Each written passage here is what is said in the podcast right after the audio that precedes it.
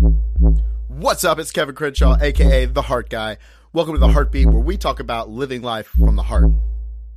Today is simply a reminder to let love be your compass in all of your decisions. I know there's a lot of misunderstanding about your heart and your heart leading you to pain and leading you to fucking up your life.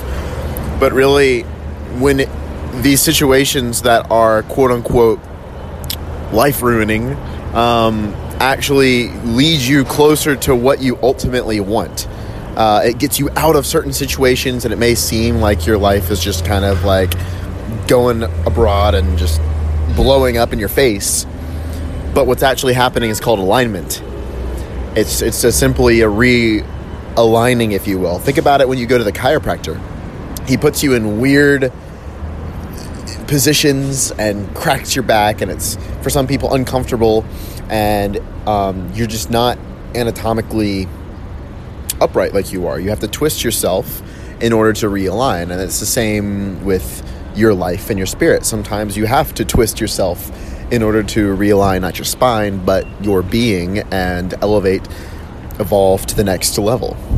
So while it, it may seem like things are blowing up in your face if you are following your heart, and some people might say, "Oh my gosh, like don't do that or don't do those things because they they fear change, but change is the only constant." So if we know that we can count on change always happening, but we try to cling on to certainty, you're going to stay stuck. And if you want to flow with the direction that love in the universe is guiding you towards, it really does depend on surrender to that in which your heart desires and going for it. So that's what I'm got for you guys today. Simply to listen to the nudges of your heart and your gut. They always tell you what to do, and this is being proven by science now that the magnitude, the energetic magnitude of your heart is 60 to 80 times bigger than the energetic magnitude of your brain. And that's being proven by science. It goes beyond your body into the world around us.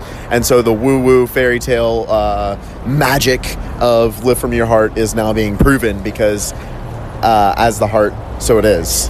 And it, you're the state of your heart literally controls your reality. So that is the one thing we actually have control of. So allow your heart to be free and express itself. That, that's not in an immature way. That's not YOLO. that's simply knowing what you really want. Not shiny object syndrome, but integrity and alignment and honesty and truth seeking. That's your heart. Emotions come from the heart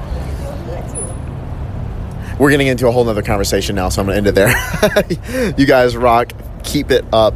All the love and support. I love you guys. Thank you for, again, reaching out. Uh, and if you join the live stream on my Instagram on Thursday, we talked a lot about Valentine's Day and the raw truth about it. I know I talked about that yesterday in the podcast, but check it out on my Instagram if you have time before it gets taken down. And until next time, go out there, put some heart into everything that you do today.